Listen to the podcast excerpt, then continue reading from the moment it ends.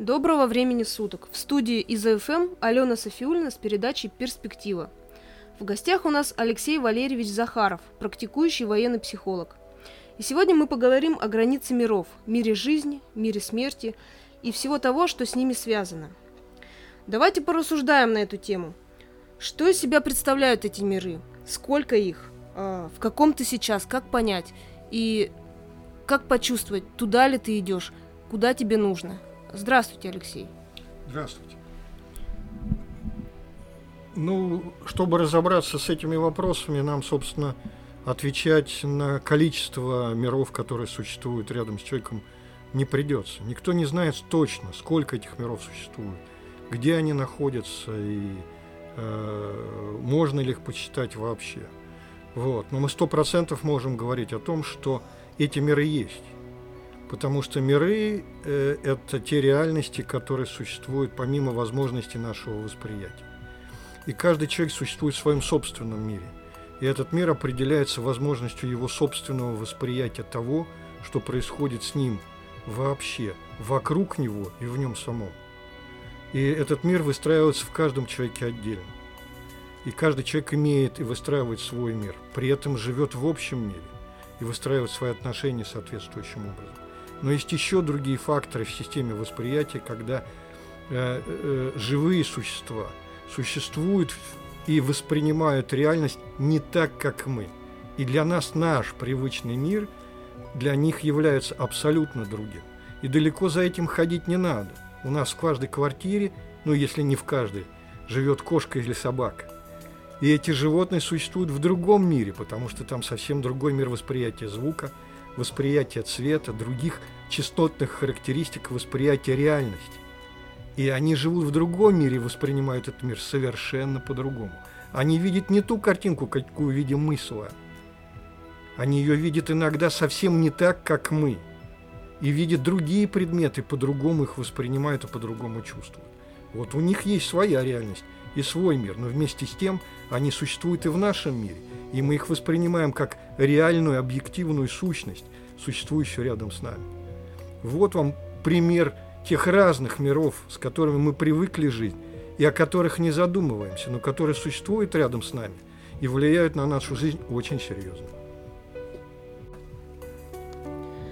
Пять чувств связывают нас с внешним миром. Миллионы крошечных датчиков под кожей посылают в мозг данные – Целых 70 километров нервных волокон делают возможной своевременную реакцию нас на раздражение.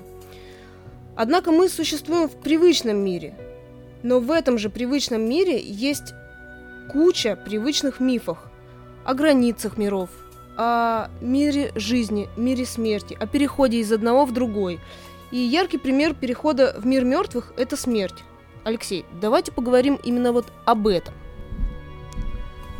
Давайте. Ну, в жизни так бывает, что э, мы боимся очень смерти, практически все люди боятся смерти, а э, и религиозная традиция, и факторы э, истории, которые нам говорят о том, что смерть э, в системе сознания нашего человека воспринималась как нечто абсолютно реальное и объективно существующее.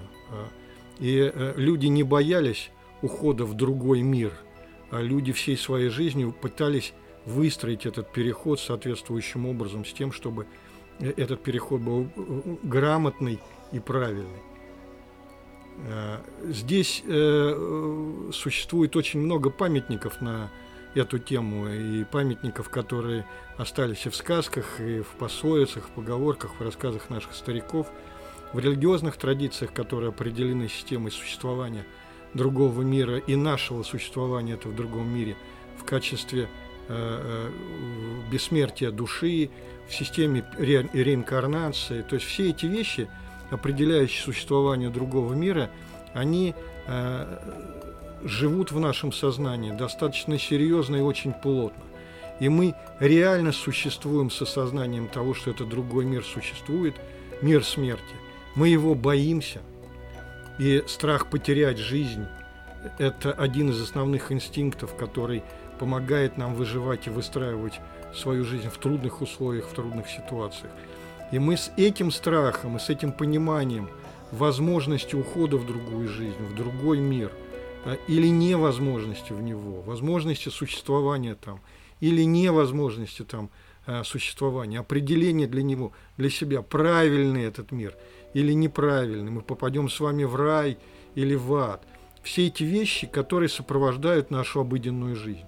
И мы всегда сравниваем и выстраиваем свое сознание с тем, чтобы создать условия для того, чтобы, попасть, попадая в другой мир, мы попали в счастливый мир, а не в мир э, беды и, и, или э, каких-то мучений. Поэтому это э, является достаточно серьезным и важным фактором для нашей жизни. И мы постоянно смотрим о том, что нас сопровождает в этом мире, и как это сопровождение в этом мире скажется на том, что будет там и потом. Алексей, а я вот слышала, что в средние века в Европе принято было не вспоминать, не говорить о смерти, ее боялись. А на Востоке наоборот. А, жили дольше, ну не так, как в средние века в Европе 40 лет. И наоборот, готовились к смерти и не делали из этого что-то страшное. Ну, это вопрос, говорить о смерти или не говорить о смерти, это вопрос условный. Э, да, боялись смерти, да, не говорили они, но думали. И вот эти мысли о смерти, это возможность выстраивания своей жизни после смерти, она всегда сопутствовала человеку и шла рядом с ним. И вопрос решения отношений между человеком, любым другим существом, которое определялось в системе жизни и смерти. И раньше, и сейчас это достаточно часто можно сталкиваться с проявлениями, там, допустим, Э, когда э, охотники в диких племенах, там, в каких-то э, народов в Африке или на Крайнем Севере, уходя на охоту и встречаясь со своей жертвой охотничьей, они совершают соответствующие обряды для того, чтобы жертва, охотничья жертва, которая создается, выстраивается, решила свои проблемы с этой смертью. Чтобы не было долгов по смерти, чтобы не существовало посмертных долгов. Это тоже интересное понятие, посмертный долг, который остается здесь в этой жизни или переходит в систему э, жи э, жизни там, за пределами э, вот, границы миров. И эти вещи решаются соответствующим образом. Достаточно успешно они решаются в привычной традиции. Охотник, убивая оленя, просит у него прощения – за то, что он это делает. Он не может этого не делать, потому что ему надо питаться и жить, и э, э, существовать дальше. Поэтому он у оленя просит прощения, потому что он должен это делать. И в животном мире существует вот э, фактор э, встречи жизни и смерти. Да? Хищник э, определенным образом определяет систему э, э отношения жизни и смерти своей жертвы. И он определяет эту ситуацию с позиции выбора жертвы более слабой, вот, более неспособной сопротивляться, таким образом работая на систему жизни, выступая как бы санитаром. Вот эти вещи все время звучат в сознании людей э, э, э, как фактор их повседневного существования между жизнью и смертью или рядом с жизнью и смертью, рядом с границей жизни и смерти. И эта граница с нами существует рядом всегда и постоянно. И в системе этой границы существует достаточно много профессий человеческих, которые определяют систему жизни и смерти. И э, это профессии, которые издревле определяли существование человека за границей мира на нашей стороне, за границей мира на той стороне – у границы мира, связанные с этими вещами э, с этими вещами. Это абсолютно привычные для нас профессии. Такие банальные профессии, как кузнец. Кузнецу запрещалось жить в общине, потому что он был связан с огнем. Огонь – это потусторонняя сила, сила, извле... истекающая из другого мира. И поэтому он жил на стороне. Он был колдуном, кузнец, потому что он общался с огнем. Э, э, не жил вообще не врач или жрец, который исполнял обязанности врача. Он жил на отшибе всегда, потому что он занимался переправкой людей из этого мира в мир иной. Он определял систему жизни человека здесь, в этом э, мире, когда он болен, и борьба за то, чтобы этот человек остался в этом мире. Либо переправка его в другой мир, когда болезнь нельзя победить, и чтобы он ушел в другой мир достойно и правильно. Этим занимались врачи и жрецы, или жрецы, э, или там волхвы, которые определяли, целители, э, которые определяли эти вещи. И этим же вопросом занимались военные. Вся жизнь военного человека определена системой жизни и смерти. Это люди, которые сохраняют жизнь, отбирая жизнь у других. И э, военные, профессиональные военные, тоже никогда не жили вместе с нормальными общинниками, которые существовали в этой жизни. Они всегда жили за пределами общины. И они всегда э, э, оставались и определялись системой Э, э, интересов, потому что они сами жили на границе мира, они всегда были готовы покинуть этот мир, решая те задачи, которые перед ними стояли. Но они защищали жизни других людей. Они были готовы отдать свои жизни и отнять жизни врага для того, чтобы защитить жизни своих. И это вещи, которые для нас, в общем-то, являются и по жизни являются нормальными. Мы привыкли к этим вещам и должны и понимать, что эти вещи всегда сопутствуют человеку. Алексей, мы живем в мире, где смерть – это данность. Хотя Циолковский утверждал, абсолютная смерть невозможна, потому что жива Вселенная. После физической смерти энергия человека не исчезает бесследно, а сохраняется в просторах космоса – в принципе, по Циолковскому и тело, и сознание не умирают, а растворяются на атомы. Давайте поговорим об этом. Ну, человеку очень трудно согласиться с этой теорией Циолковского, хотя она нисколько, я думаю, не противоречит против истины.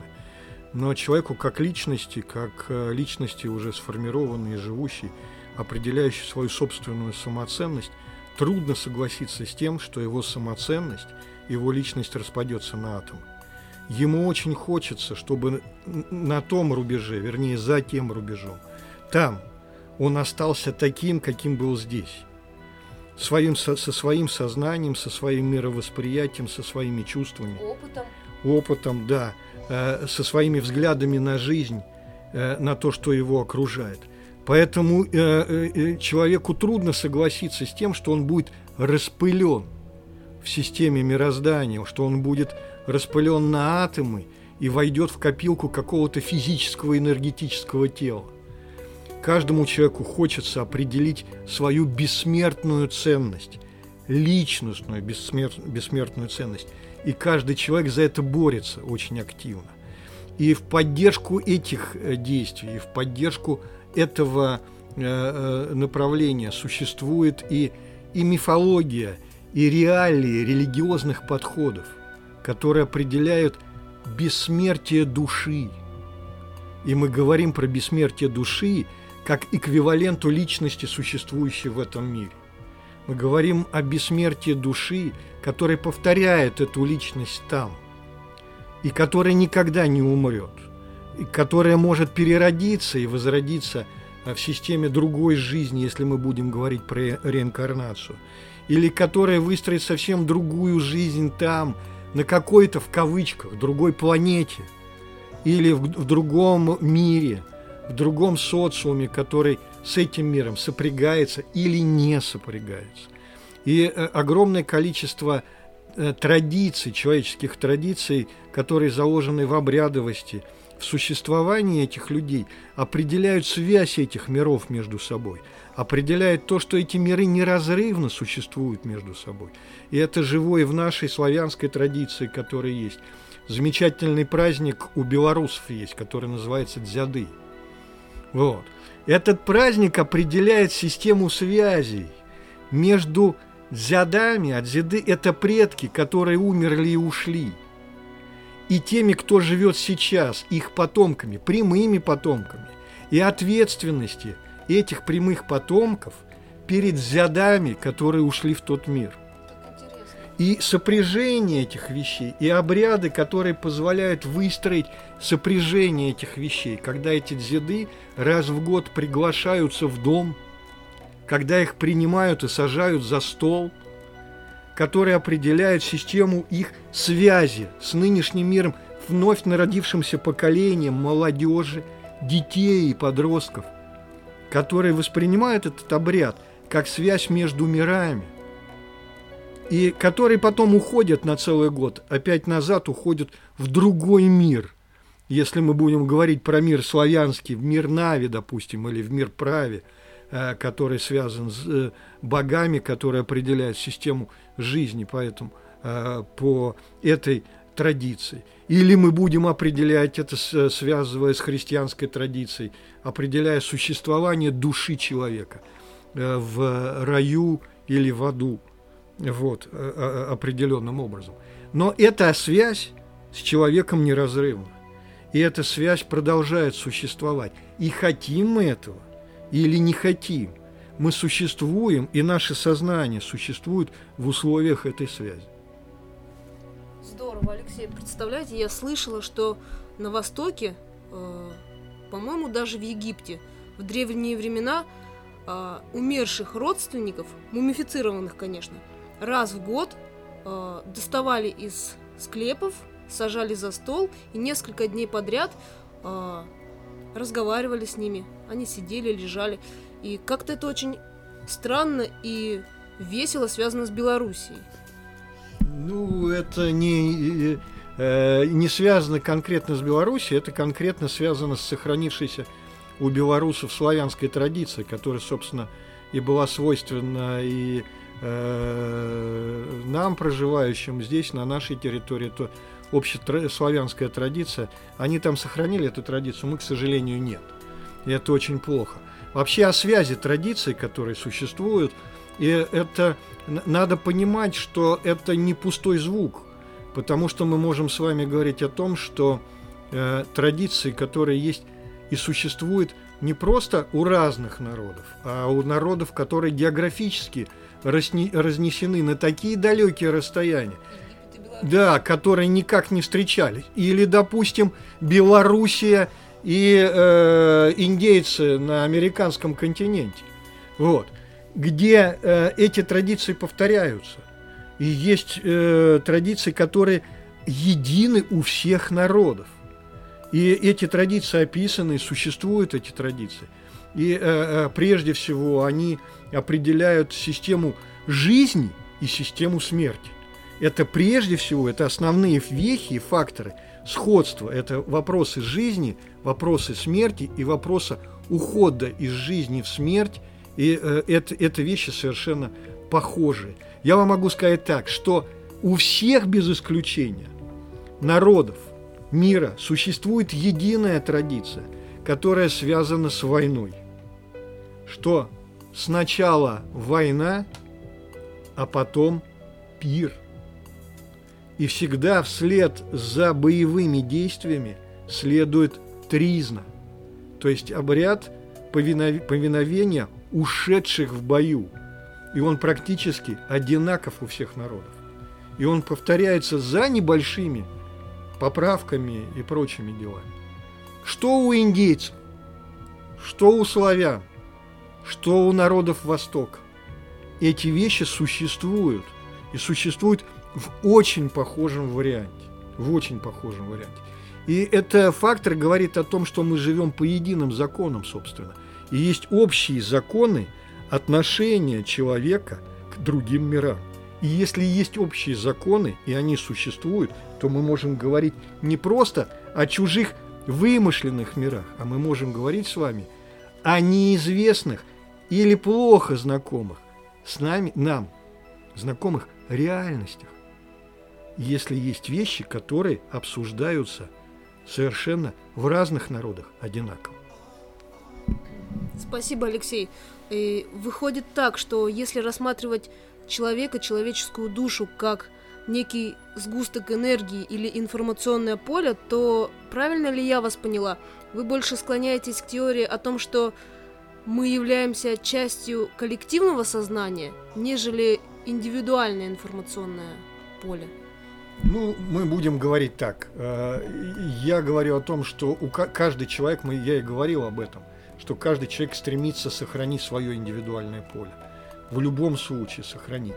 И самое главное, что желание каждого человека сохранить свое индивидуальное поле является основой коллективного сознания. Потому что все народы закладывают туда единый подход сохранения своей личности, сохранения человеческого «я». И это, кстати говоря, лежит в основе и психологических, гуманистических психологических подходов к оценке человеческой жизни. Очень-очень красиво выкрутились вы, Алексей. Здорово. А, все вот эти теории о том, что душа бессмертна, и в принципе мы переходим из мира живых в мир мертвых, и как бы ничего особо не меняется, либо меняется в лучшую сторону, если ты правильно живешь в этом мире, они как-то приглушают страх смерти. А, а часто мы вообще думаем о смерти? Или, может быть, есть такие периоды в жизни, когда мы вообще об этом не вспоминаем, Алексей? Ну вот вопрос, думаем, вспоминаем э, и боимся, это фактор немножко э, сложный. Мы не часто, может быть, думаем о смерти как о предмете своей деятельности и предмете своего существования, но боимся ее всегда, потому что есть вещи, которые лежат в основе сознания человека, а есть вещи, которые существуют в системе его подсознательного существования, которые существуют в системе его инстинктов – который определяет систему самосохранения жизни человека. И эти инстинкты основные, они существуют и существуют помимо сознания человека и реализуются организмом человека а, в биологическом мире автоматически. Поэтому мы будем говорить так, что человек о смерти думает не всегда, но всегда существует и делает все для того, чтобы смерти с ним не случилось. Потому что на это нацелена система его будем говорить так, биологической жизни. Мы говорим о сознании, а мы еще можем говорить о существовании его организма, о, о таком понятии, как существование организма, как о, физиологической системы, о его гомеостазе, который выстраивает систему существования организма на автоматических факторах. Вот этими автоматическими факторами являются инстинкты. И они воплощаются в жизнь человека всегда – и человек тратит на воплощение этих инстинктов большую часть своего жизненного времени. И э, это обусловлено природой человека. И не только человека, это обусловлено природой живого существа. Вот. Поэтому мы должны понимать, что мы не всегда думаем предметно о смерти, но мы всегда существуем в системе, э, будем говорить, избегания ее. То есть она всегда стоит за нашими плечами. Всегда. И э, э, мы должны эти вещи понимать. И за смерть и страх смерти определяется понятием страха, страха болезни, страха недуга, страха недомогания. Эти вещи, которые возникают, возникает страх, э, связанный э, э, с как раз потерей жизни – и потерей здоровья – это вещи одинаковые, идентичные совершенно. И когда мы заболеваем, нам страшно. Когда мы понимаем, что мы болеем и не знаем исход болезни, нам страшно. Да, нам страшно. Вот эти вещи, которые проявляются в наших действиях, и иногда страх возникает неосознанно. Вот сейчас очень модно говорить о фобиях. Вот фобии формируются неосознанным страхом. И часто этот страх неосознанный формируется наличием скрытой болезни. Вот человек не знает, что у него в данный конкретный момент э, какие-то сбои в, системе э, давления его, кровяного давления. И спускаясь в метро, спускаясь в метро на большую глубину, ощущает в связи с перепадом высоты изменение кровяного давления он осо- неосознанно ощущает, его организм ощущает, что происходят какие-то изменения неприятные. И организм начинает реагировать на эти вещи, да. И у него возникает ощущение страха. Но он-то запоминает этот страх в связи со спуском по эскалатору в метро. И в связи с тем, что он в метро при... спустился, ему страшно. Таким образом, у него возникает ситуация фобии. такие фобии формируются по разным делам, не только с метро, а по разным факторам. Я как это в качестве примера привел. Но это сформировано на уровне страха человека. Поэтому здесь э, нужно понимать, что страх и смерть всегда рядом. И страх смерти – это фактор, который стоит за спиной организма человека. Да. Алексей, то есть если у меня есть фобия, я боюсь тараканов дико, жутко, мерзко, и это как-то связано с моим страхом смерти? Да, связано со страхом смерти, потому что эти тараканы очень сильно напугали.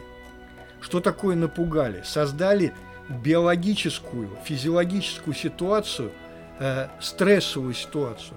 Любая стрессовая физиологическая ситуация – это ситуация боязни смерти, потери жизни, потери сознания.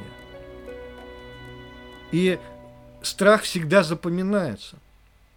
Вот. И, э, естественно, это связано со страхом смерти, конечно. Потому что они противны, потому что они несут непонятно что, и мне непонятно система взаимодействия с этими существами, от которых мне страшно. Человек от страха умирает, между прочим.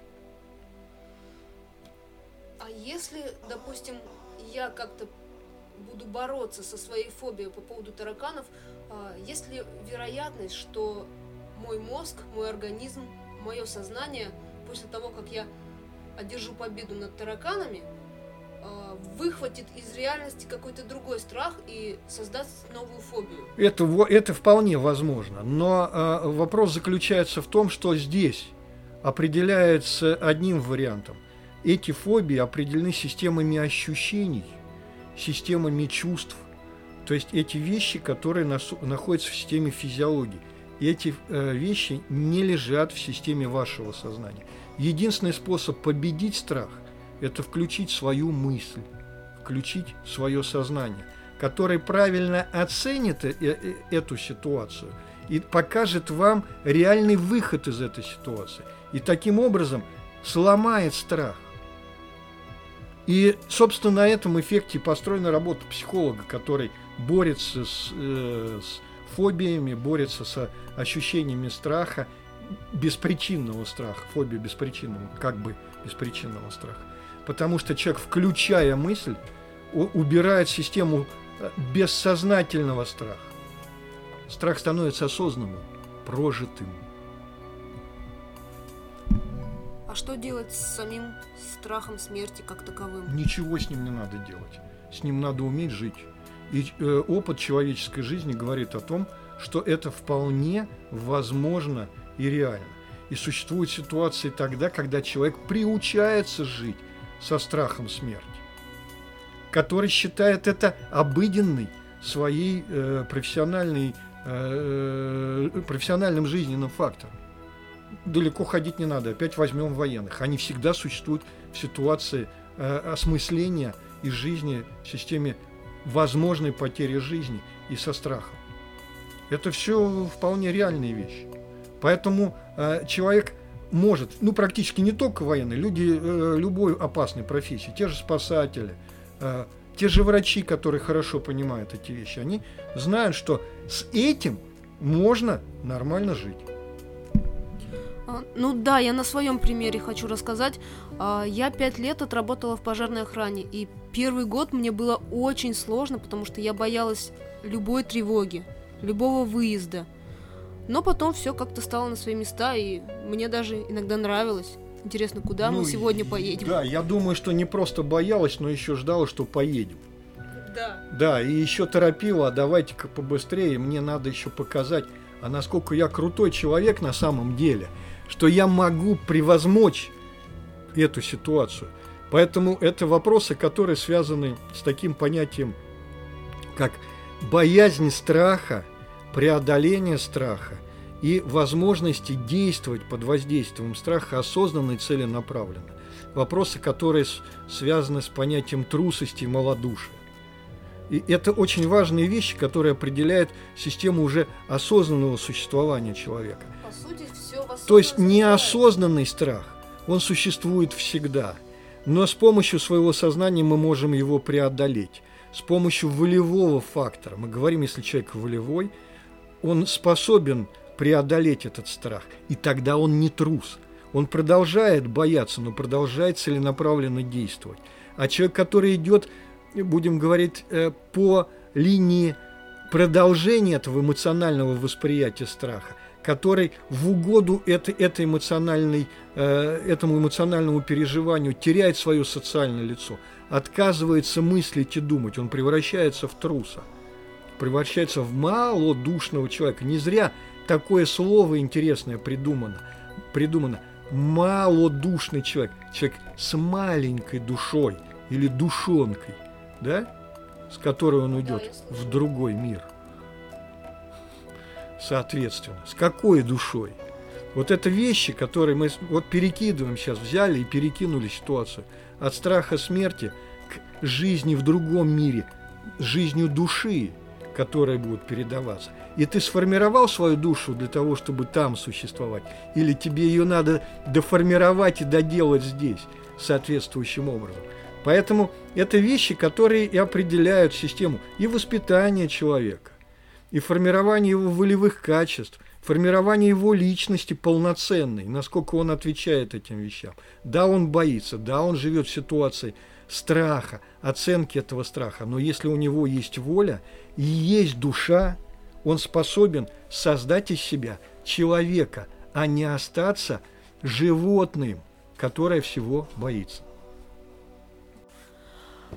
Да, про осознанность и неосознанность.